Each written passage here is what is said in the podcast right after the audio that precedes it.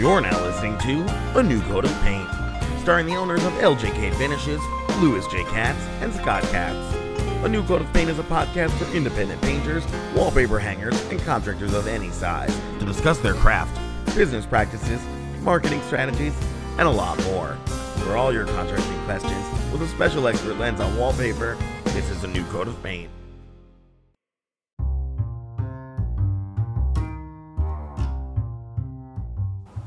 Thank you to Tool Tags for all your tool tracking needs.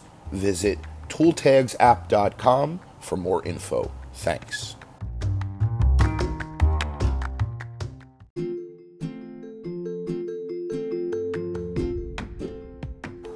Welcome to the New Coat of Paint podcast, hosted by Lewis and Scott Katz. Good afternoon, Lewis. Good afternoon, Scott, and welcome to a new coat of paint, our latest episode. Yeah, I think today we are going to discuss crew training, hiring, and crew retention. Um, it's obviously the cornerstone of any good business is having the the right employees, the right employees well trained, and keeping the right employees. So I think a good place for us to start today would be to talk about when you hire employees, because I think there are two distinct, different kinds of hires, in my opinion. I mean, um, there's obviously a lot of subsets to that, but for me, the two distinct different types of hires are if you're just on a big job and you need a few extra sets of hands to get a big job done in a timely manner, and then there is the person you're going to hire for long term. Your business is expanding, you're cons- you're consistently more busy, and you're looking to either hire an employee that does something that the rest of your crew doesn't do, or you're just looking to supplement your crew with more guys, more quality workers, and more skills and also uh, for the development, you know, because all crews age just like we do. And so it's good to start to train the next generation already so that, uh, you know, you know that you'll always have, uh, you know, uh, employees because you don't want your employees to get so old that they can't go over and work and then you don't have anybody. So it's great if you start training people young and, uh, you know, get used to your methods. I think that's definitely important. And I also think that sometimes, I know, like for us personally, we about it's got to be seven or eight years ago now.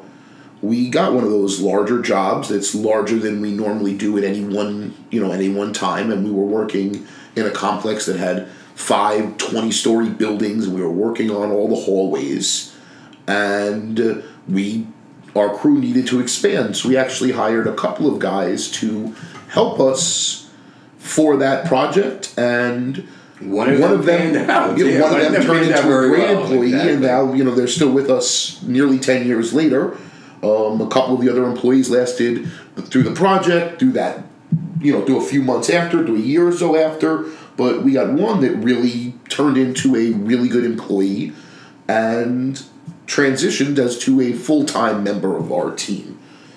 So I think everybody understands that when you're working on a big project and you just need an extra set of hands, you're going to be focused on those guys. Your crew is all in the same place, so your crew is helping you make sure they're doing their job. It's almost just having a warm body there. Yeah, it's, it's, it's, it's really about having them have an extra set of hands to get things done.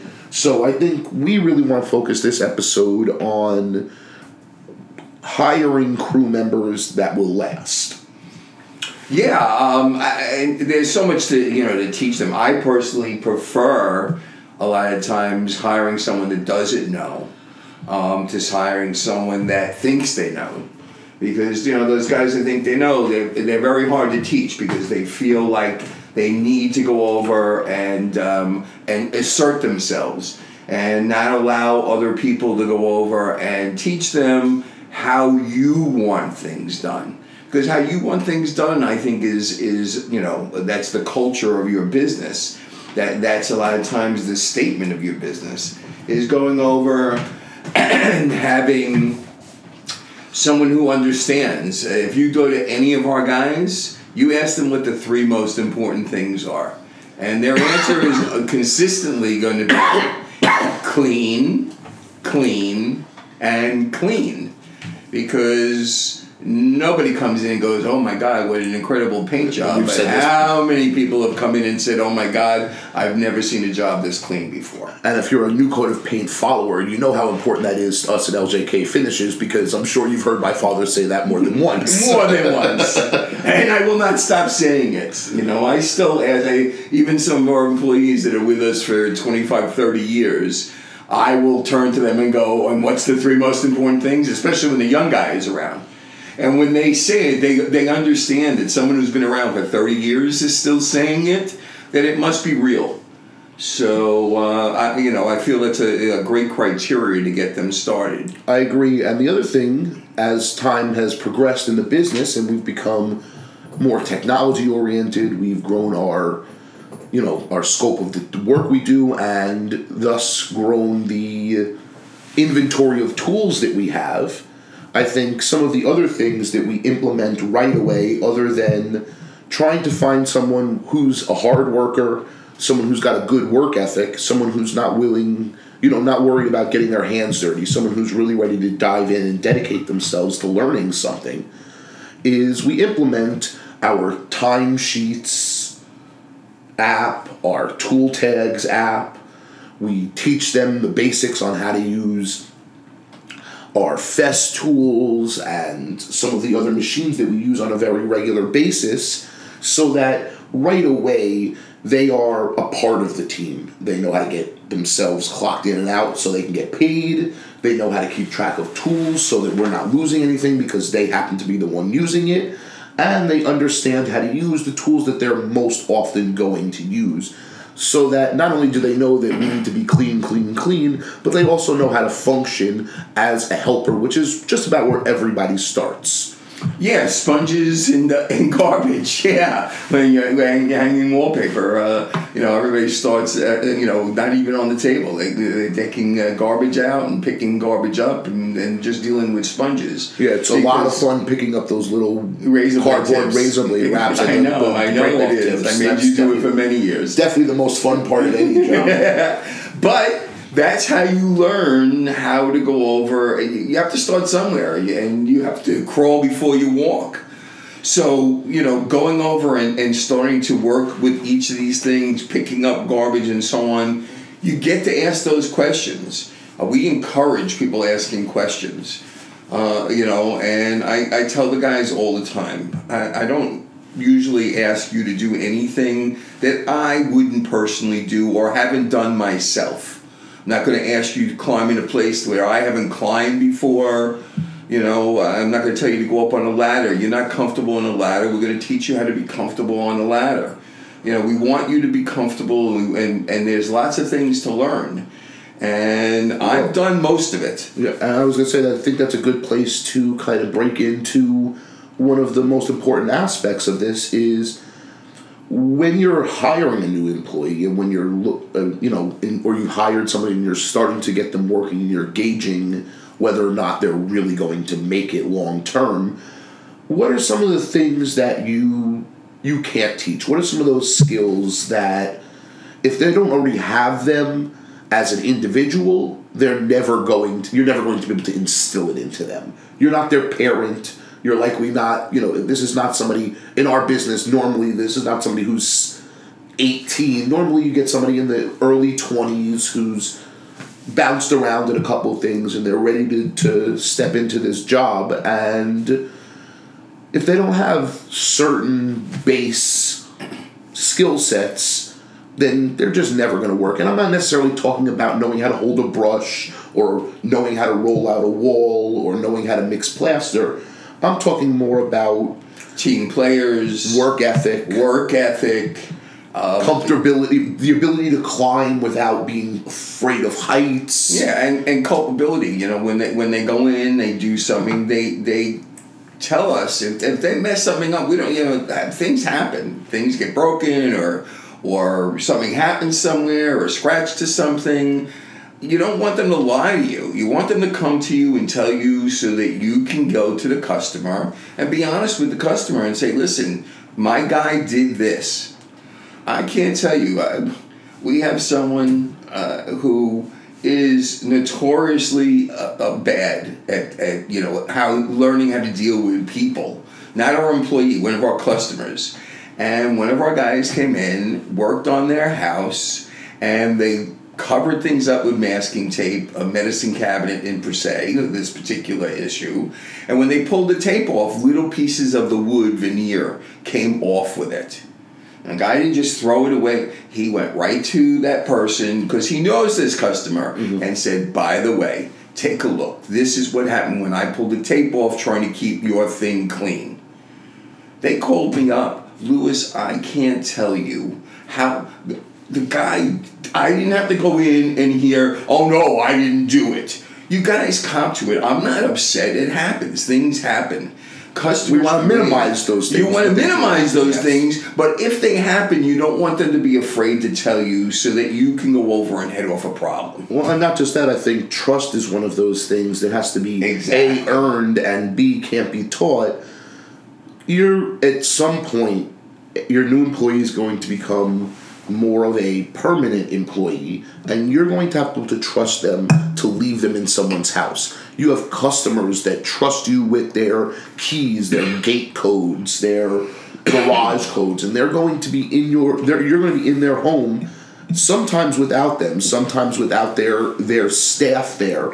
And you, as a contractor, the one the one thing you can't explain away is if something is missing. You don't ever want somebody to walk away with something that's in somebody's house, think they're not being watched, especially now with all the cameras. But just in general, even before that, you don't want you don't want that reputation. You don't want. I don't want anybody stealing it, regardless, or Listen, they have keys to our equipment.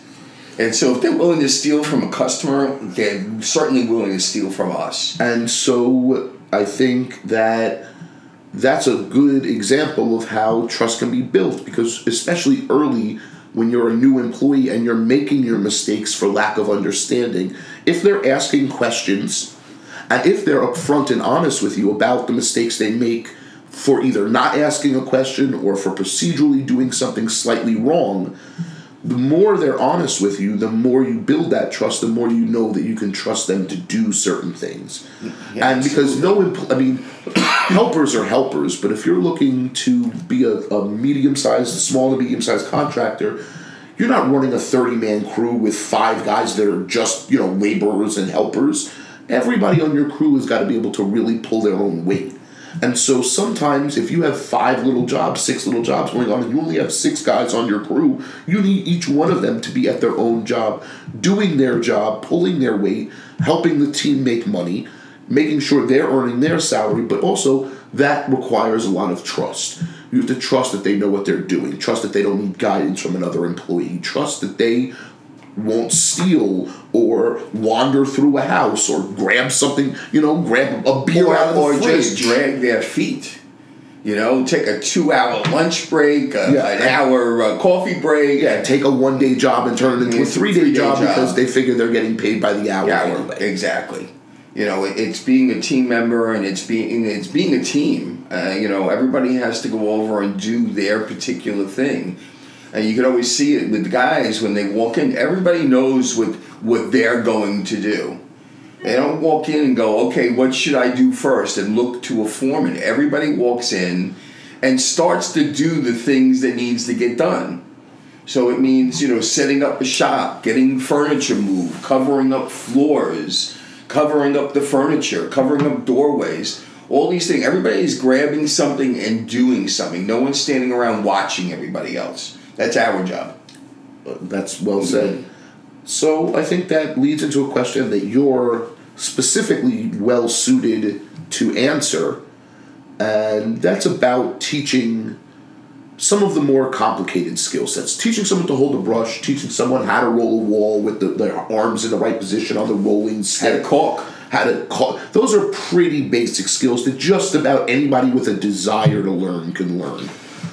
But as employees develop and as your business develops and diversifies, you have to be able to teach certain more specific skills. And you have taught now three different employees to be wall- master wallpaper hangers.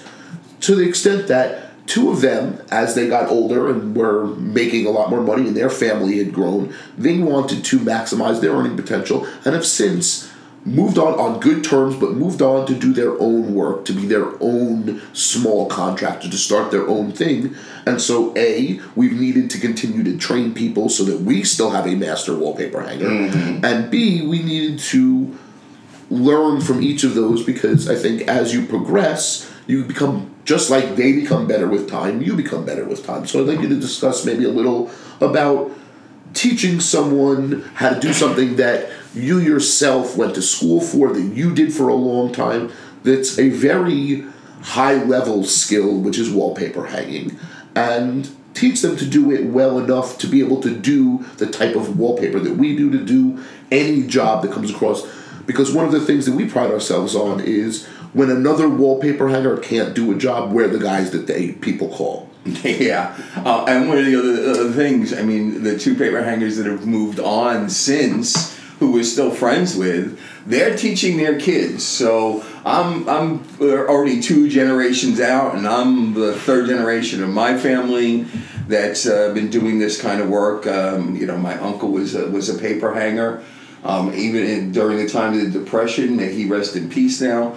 So uh, you know, I got some uh, good ethics from from my family as far as that's concerned. But teaching someone to wallpaper is not.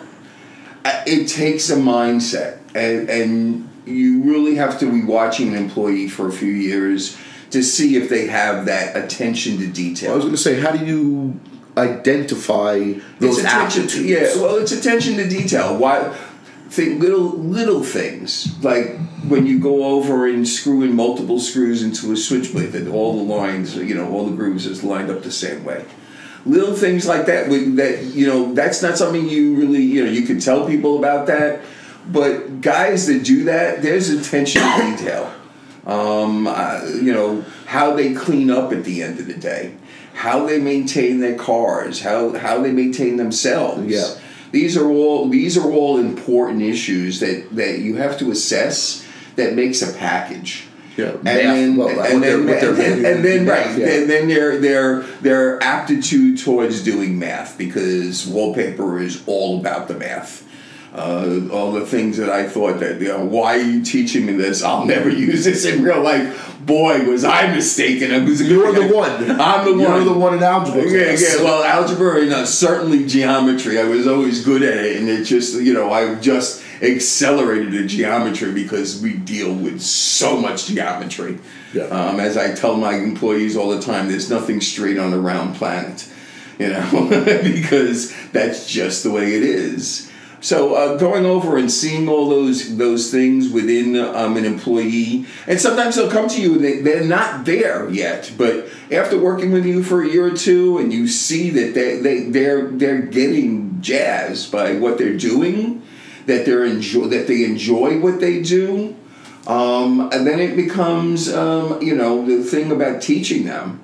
And I, I teach guys slowly. You know, uh, I like to I like them to watch for a long time um, that you know that, that they learn and then they work the table because knowing about how wall coverings handle is not just about putting it on the wall.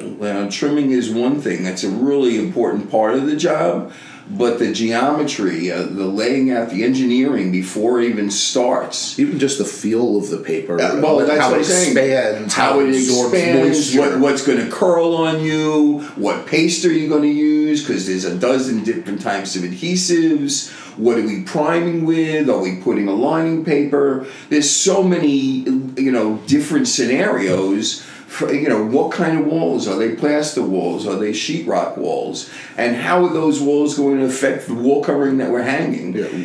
And I I laugh a lot of times when I see a lot of you know a lot of paper hangers.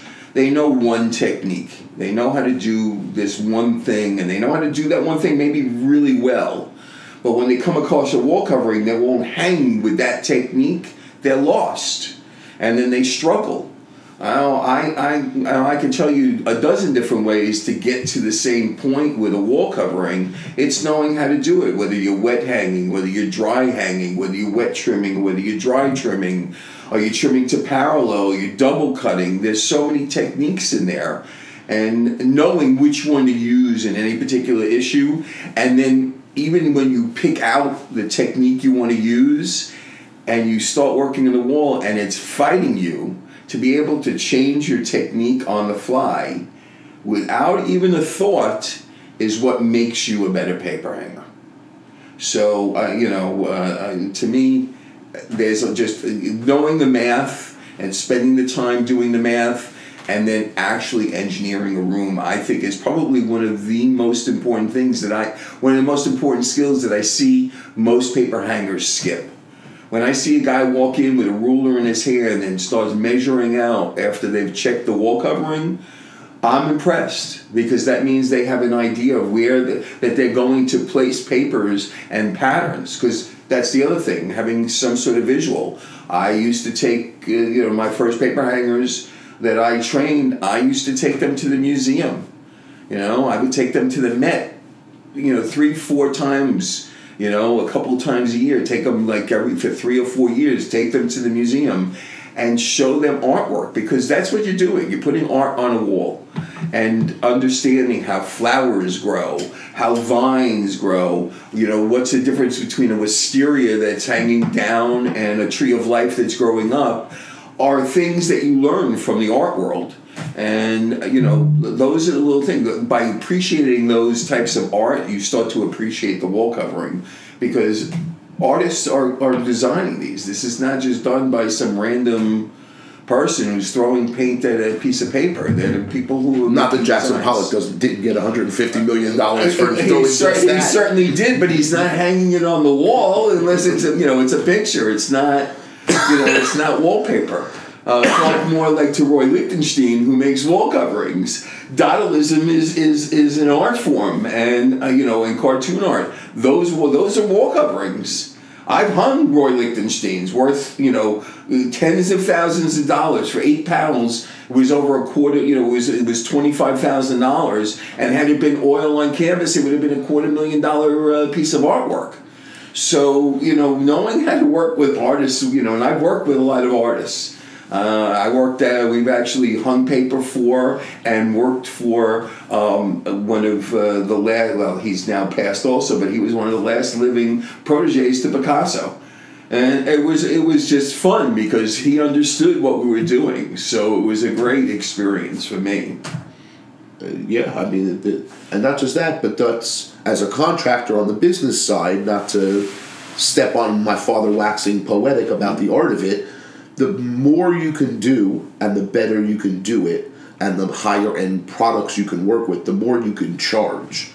And I think that ties well into also how you balance the time it takes to teach something and the dip in productivity you might get from one of your better employees by teaching them a new skill and taking them from what they're good at to something that they don't know how to do yet and balance that with employee retention, which, as we all know, comes down to paying more money.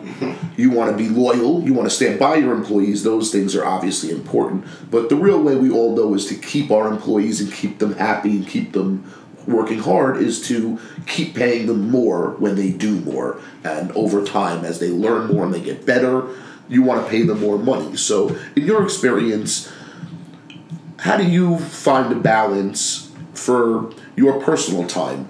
It was one thing when when you taught your first wallpaper hanger, your first assistant to hang wallpaper, you were still spending a good amount of time actually hanging wallpaper. Yeah. So bringing bringing her along just to follow you as a helper, and then is working the table, and then is dropping bottoms, and then so on and so on until she was doing it on her own.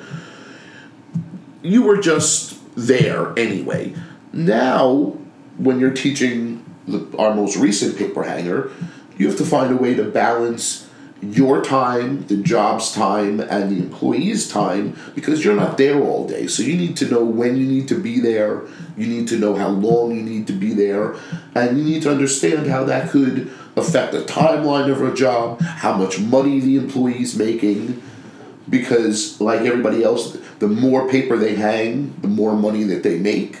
So, bringing them to a job where maybe they don't fully understand the type of paper and teaching them a new skill, teaching them a new technique, keeping their skills sharp takes time away from you being able to do other things as the boss. So once again, also the engineering part of it. and and it also with, with certain papers, you Yeah. really need to know how to engineer, um, teaching them how to read the, the blueprint that on a mural, so that the mural heights are done right and, and they're laid out properly. Well, that's what I'm saying. These are all skills that you have to teach these whoever you're teaching to do this. Mm-hmm. There- You could we could do a whole podcast on.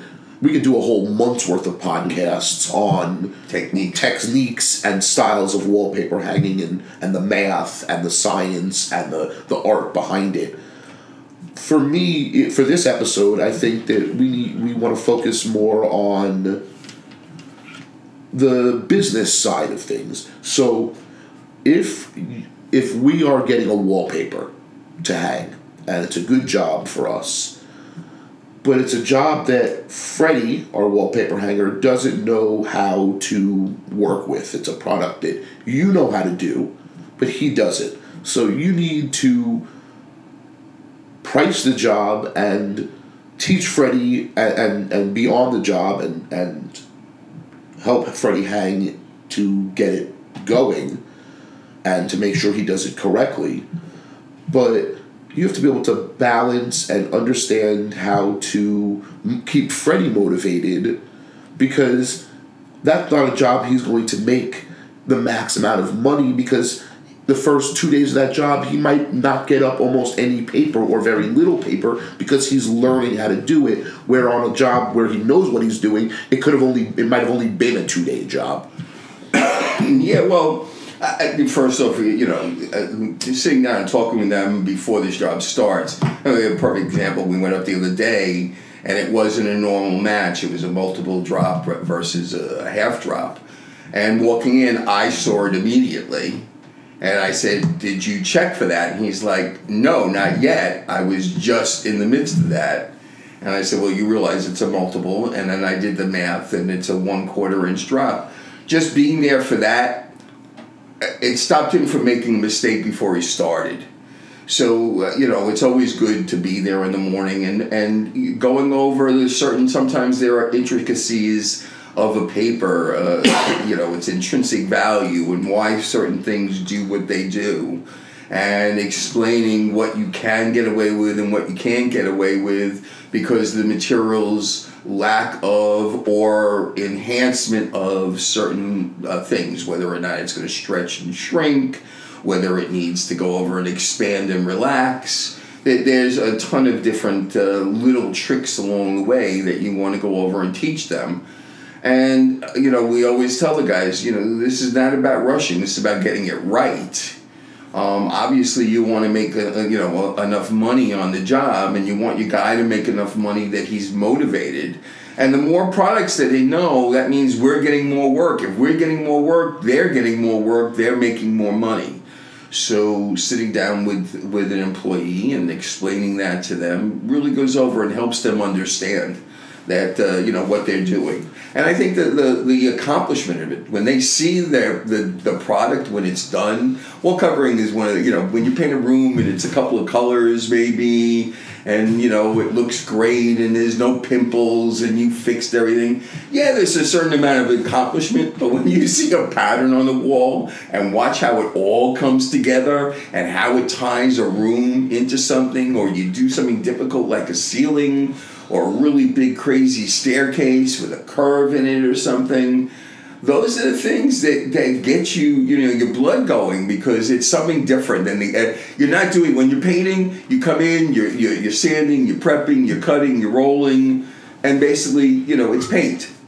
But when you're doing wall covering, every day is an adventure, and it could be really exciting, and it could be really frustrating, and it could be really hair tearing out, and it could be like so, so, so satisfying when it's all done.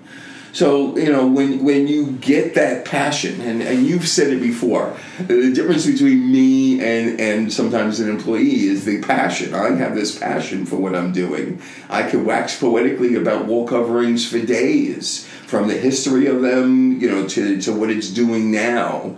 And, and why it does what it does and, and the regions that it comes from and how it's being made and what's sustainable those things are you know are passion items for me and I want to instill that when, when you can speak that way to an employee and they can feel your passion, they get a passion for it. And I, I think that's a really important part of things is learning how to have a, a passion for what you do. Um, a passion is a huge driving force, I think, because it's not always, uh, you know, I mean, yes, everybody wants money, but satisfaction in your job life, I think, is a, a, sometimes a higher importance. I mean, it's certainly in today's world. I mean, and it certainly helps get you through some of the tougher days. The when you know at the end of the road there's the light at the tunnel isn't the oncoming train, and that you're getting more out of it than just a paycheck. That's when you are motivated, and that's when that paycheck goes up. That's when that paycheck becomes a bigger paycheck and even more of a motivating factor. And I think a good example of a identifying the right aptitude, b being a good teacher is um, I'm not sure exactly how long it was, a few weeks or a month or so ago, the WIA had its online convention with COVID. Obviously, it's not an in person thing. And so there was one day where you could pay a fee, and they had a whole day of internet classes where a whole bunch of different high level experts all were teaching something that they're particularly good at. Exactly. And some of it was new products, some of it was just older skills that not everybody knows. But Freddie, we talked to him about it, and he volunteered to come in, not to make money, not so he could sit on a clock on a couch for eight hours, but so he could come in and learn things as much as possible from these classes so that the next time one of those jobs came up, he could do it and make his money there. Right, he was able to ask questions and, and, and you know view view the uh, the tech talks. Um, I, you know, I can't say enough about you know going over and, and organizations like the WIA to go over and uh, learning skills, and now they have actually a university um, with paid for courses that uh, you can go over and take. which you know, if I see anything that that we haven't gone over, and I think is a, you know is something that will add to our guy's skill, then we're going to go over and pay for that class and get him to go over and take that in the in the you know in his home on his time because he wants to learn more. Yeah. Well, it's important to mention that that's a good resource in general, not just for wallpaper, but for any skill. Whether it be a, if you're spraying cabinets and you want to take, you have your employees take a a spray gun maintenance class or a finish class. Yeah, there's, there's lots, lots, of, of, of, venues to learn, either virtually or eventually we'll be back to in person learning, taking certifications on different products that allows them to learn things and it costs you a little bit of money, but at the end of the day, you can charge for these skills. Well, and also you can list them, and then uh, being parts of organizations. Uh, I mean, just you know, to go back to that for a second. Um, uh, call it? It doesn't matter if it's the painting organization, or the Builders Institute, or the the WIA, the Wall Covering Installers Association. Being part of them is being being a professional. Um, I, I, you know, when I see guys that that paper hangers that don't want to be, they don't want to learn. If you don't want to learn when when products are changing daily, when I call a manufacturer up because there's a question and I go, oh, I'm a member of the WIA, I get a different attitude. When you call up and you say, oh, I have a question, they, they start to give you this song and dance. You go, listen, I'm a WIA member. Oh, you're a WIA member. Oh, well, why don't you say that? Well, then let's talk about this particular issue. And this is how you're going to overcome it. we are all talking once again at the same language. So I, I think it's a great learning tool um, for your employees as well. And being willing to train your employees shows them that, that you're willing to invest in them. And when you're willing to invest in them, they feel proud to work for you. Um, and, and you know, work pride is, is a big deal. When pride in yourself is a big deal. And, and that's one of the things that makes you a better paper hanger, a better painter, a better contractor is pride in what you do. Yeah, keeping a team together for a long time. Mm-hmm. And when you have that satisfaction, when you have that pride, and when you have that feeling of being invested in and trusted, you don't want to go somewhere else. It's not just about the money at that point. It's a, you don't want to go and work for somebody else because it might not be as good of a job. It might be as as as as a good of a team might not be the same environment and that's how you do things where you keep these employees because teaching someone is not a small investment. And i'm not even talking about the financial side of it. It's an investment of your time. It's an investment of your trust. It's an investment in general. And you need to be able to when, when they feel that you're investing in them like that that you're taking the time to teach them something, they want to, if they are a good worker and they want to learn more, then they're going to want to stay with you because they know you will continue to teach them new skills so that they can be feel better and be better at what they do and get more of that satisfaction, have more of that pride in what they're doing, and continue to grow in how much they're making, in how much work they can do, in the hours they're working, in all of the things that count in order to get that satisfaction from work. Oh, absolutely. And, you know, when you show them, uh, Voltaire always said that with appreciation, excellence in others becomes your property. So when your employee is feeling like they're being recognized and they see that you're investing time and money in them, they become, you know, I think better employees um, when you create your own community. So you know, we don't just know you know uh, you know the employee themselves. We know their wives. We know their kids. Uh, you know, my guys for years came to my house when everybody's kids were little. You know, when you were little, you would go out with me, uh, you know, with, or with your mom and do trick or treating with all of our crew and their kids you know, they, they would all go out with us and and uh, you know come over to the house and enjoy some hot apple cider. Little things like that that create communities. I think I, I hear from a lot of employers, oh, you know, don't go over and become friends. I know they're they're not friends; they're family.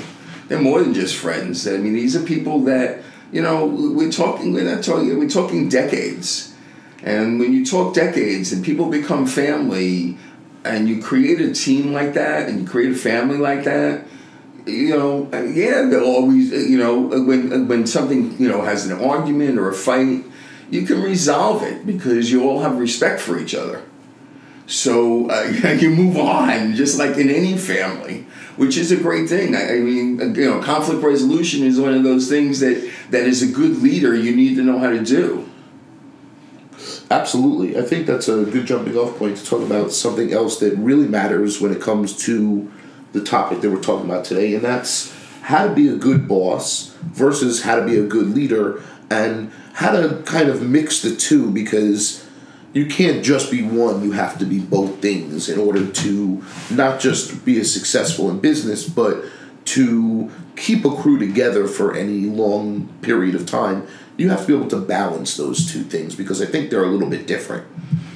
Yeah, and and you know, little things, and you know, teaching. I mean, that's a hard part to teach leadership to, um, uh, you know, sometimes to crew members, because uh, sometimes you want to certain, you know, and that's one of the things that we've been working on is teaching leadership skills because everybody wants to be the boss for the day, but that means taking on more responsibility and you know getting them to understand that is you know is the next step kind of things the, the eye opener.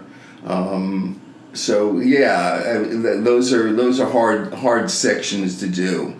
As far as leadership goes once again like i said before i don't ever ask my guys to do something i wouldn't personally have done um, in my career. I'm not going to ask someone to climb on something dangerous because I would never have climbed on something dangerous. Whenever someone used a piece of equipment that I didn't feel I was uh, knowledgeable enough. You know, when we buy something, I always go through the training. You always go through the training so that we know how, you know, so we know too. We're not just, you know, when we when we say something, we can say it with authority. Yeah. Uh, my God, the guys have done that to me over the years. You sent it to them once, and we were spraying with that brand new sprayer um, down in in the apartment building, and everybody was joking around and they were like, "Well, you why don't you show us?" And you turned to them and said, "You know, you shouldn't do that to my father because he knows how to do all those things." And I picked up the machine and I did it, and they were like, "Ah, we hate when you do that, Lewis, but we know you're to do that." So uh, you know, there's a certain amount of respect that comes from that, knowing that I know how to do all those. Well, I think that's a big key and a, one of the big differences between just being a boss and being a leader. Something I've learned over the years is you're not going to be on the job the whole day, so you're not grabbing a brush or a caulking gun to work with them on a job necessarily. But when you're there and they're setting up, helping them put out the drop cloths, you know, going over with them which order we're doing things, but like in the room, not just standing back, being a part of the team while you're there with the team doing things like when you're going to be there at lunch, bringing them uh, uh, some foods, you know, you know, buying a pizza for the guys, you know, right, or bringing a case of water when it's really hot. Yeah, you know, bringing coffee if you're gonna, you know, Yeah, if you right. happen to be there at ten o'clock in the morning, and just being, like you said, growing it as a growing it as a family, becoming friends with them, becoming, you know, respectful. You're not buddies, but you know, becoming a part of making sure that you're a part of the team and not a, apart from the team Right. is a big step towards being a good leader. And when they feel like you're a part of the team, it's much easier to get your message across, to not have to be combative, to be able to resolve mistakes or issues without it becoming a problem instead of just becoming something that you're working on solving. Yeah, absolutely. Also, uh, you know, even when something isn't right, because obviously nothing is 100%, n- uh, never go over and, and admonish somebody in front of, you know, the team, especially never in front of a client. Always take them to the side, have a quiet talk with them, and explain why something is wrong, how we can correct it, and and tell them you know and when uh, I love when you know people go oh well then I'm like no no no we're a team. I'm calling you over because you're the guy I respect enough to fix the problem. And this is how I want you to fix it. They start to get the idea that you you know you're respecting them as well. You're not going over and, and making them feel bad in front of anybody.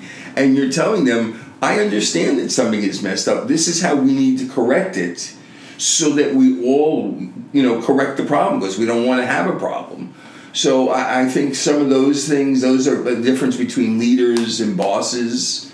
Um, a boss will come in and just start yelling at people and you know and Well, I mean, you could be a good boss. I mean, and there are times where being a leader is important, but there are times where you have to separate yourself and you do have to be the boss too. Yeah. And I think it's important to be able to balance that. But the one of the keys is is being that good leader and being part of the team first makes it might make it a little bit more difficult for you because there's a more of a, a deeper connection between you and the guys but it makes it easier for everybody involved for you to in those moments that you do have to be the boss that you do have to they have to remember that they work for you and Right. you need them to do something the way you want it done that um, it's it's not a it's not an open debate that you're trying to have. There, you want to make sure they know their input matters, but there are times where we're not having an open debate. I'm telling you, or you're telling them, this is what needs to be done. This is how it needs to be done. Do it this way. And I always tell them, if I'm telling you there's obviously a reason why I'm saying do it this way, if you do it my way and it's a problem, it was my problem. I told you to do it that way. If I told you to do it this way and you did it that way because you think you know better, and it's a problem, it's a you problem. It's not a me problem. Just try it my way first. and that's the thing. Sometimes that's one of the the the the differences between an employee and the employer is the employer has the full picture.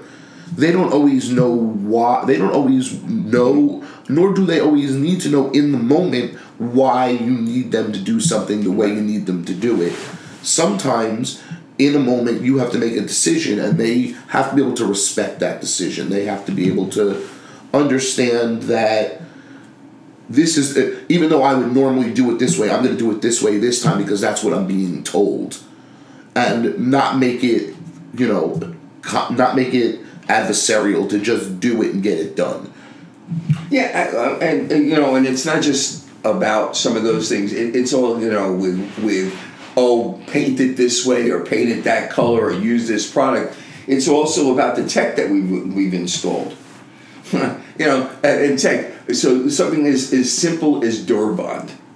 I remember when I brought the, brought the first bag of Durabond to our, our guys, and I have employees. I mean, it's thir- over thirty years ago that we brought powdered compound to the to the table uh, when it started to become readily available. And I said, "This is what we're going to start using." And oh my God, the li- you know, listening to them moan and groan. Now it's just so integral. They couldn't live without it. I don't know what they thought they did beforehand. Um, now it's the other way. When they get a bucket of compound, they're like, "Really? I have to work with this? That's right. Can't you bring me the the twenty minute set instead? You know, um, uh, look at tool tags.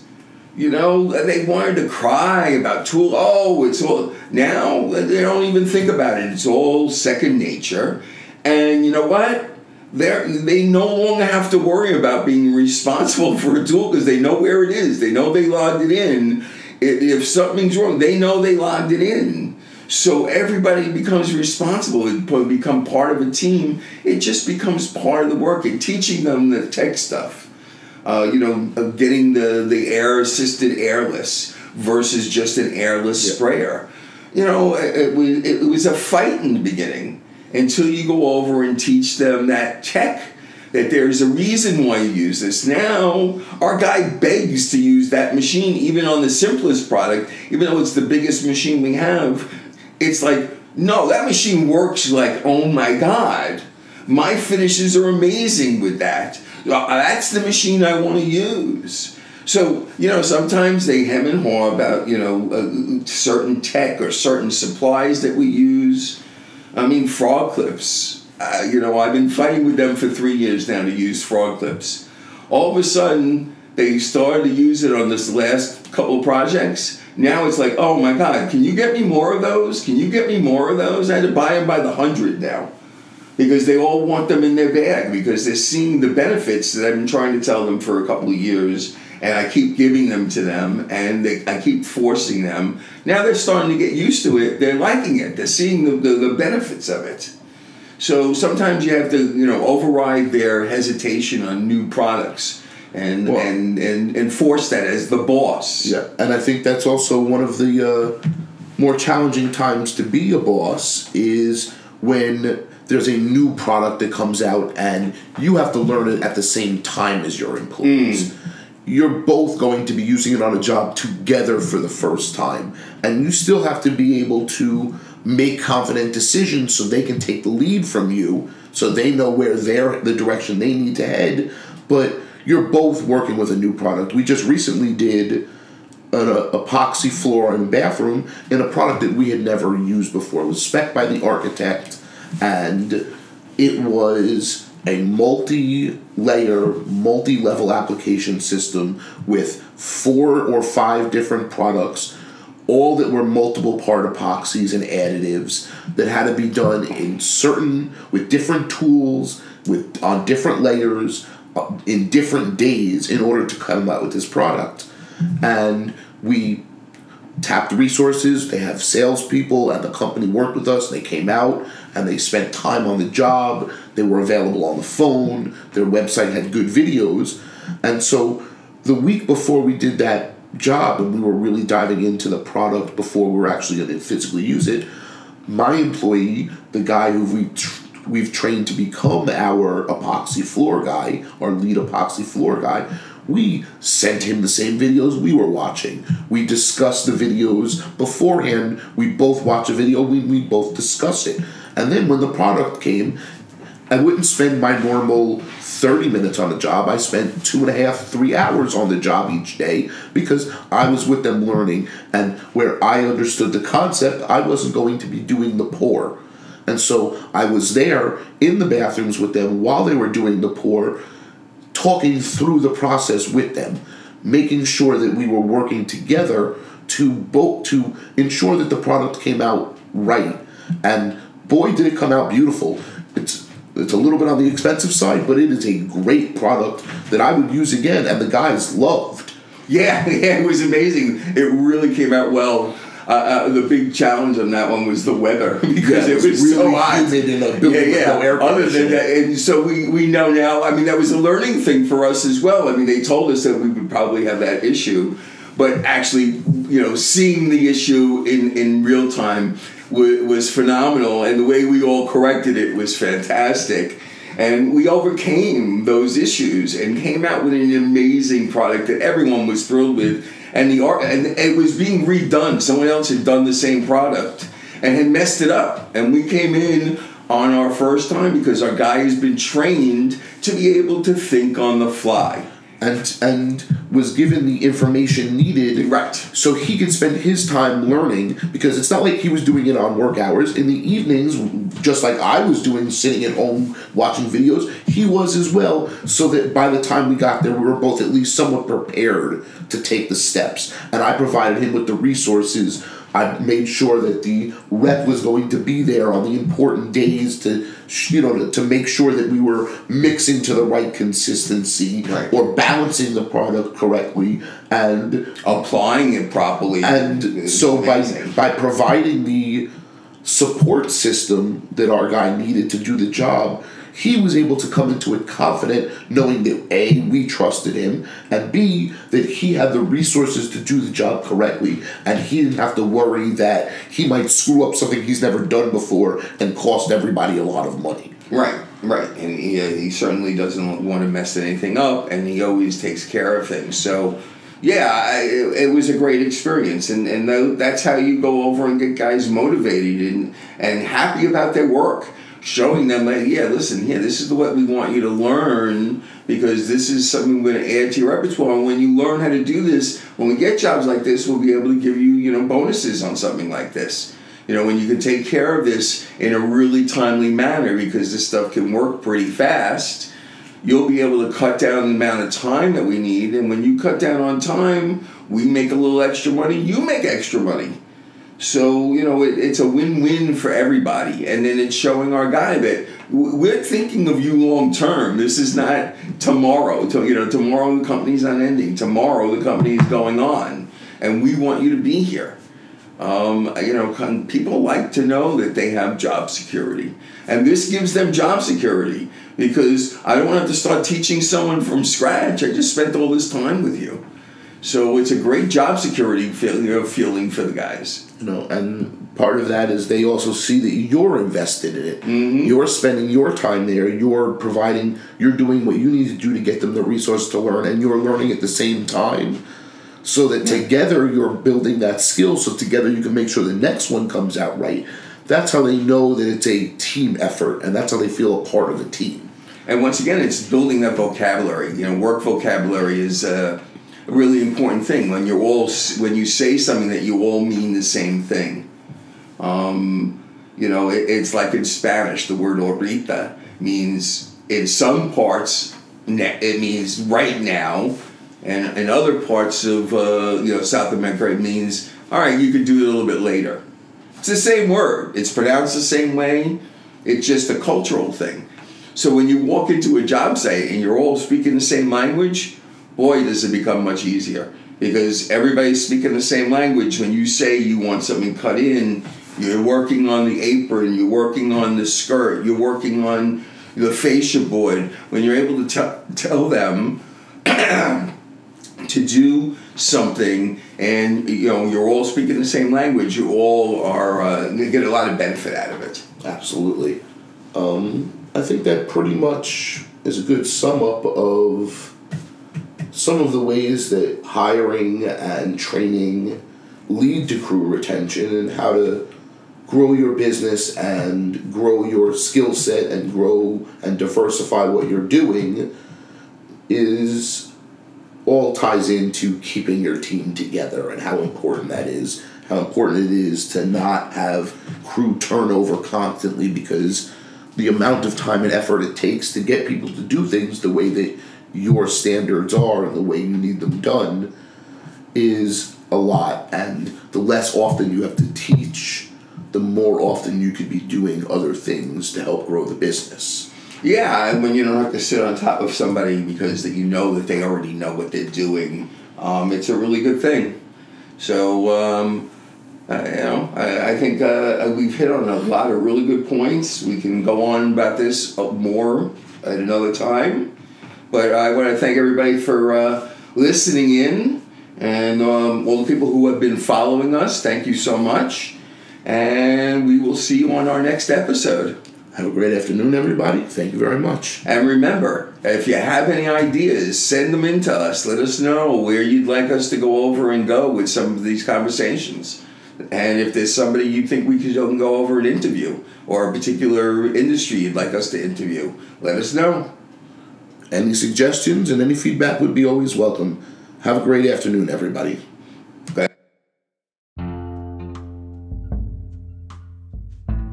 Thanks for listening to a New Coat of Paint podcast. As always, these are your hosts, Scott and Lewis Katz. Please look us up on Twitter at new underscore coat or on Facebook at New Coat of Paint podcast. As always, we appreciate any likes, follows, listeners, and subscribers. Have a great day, and thank you.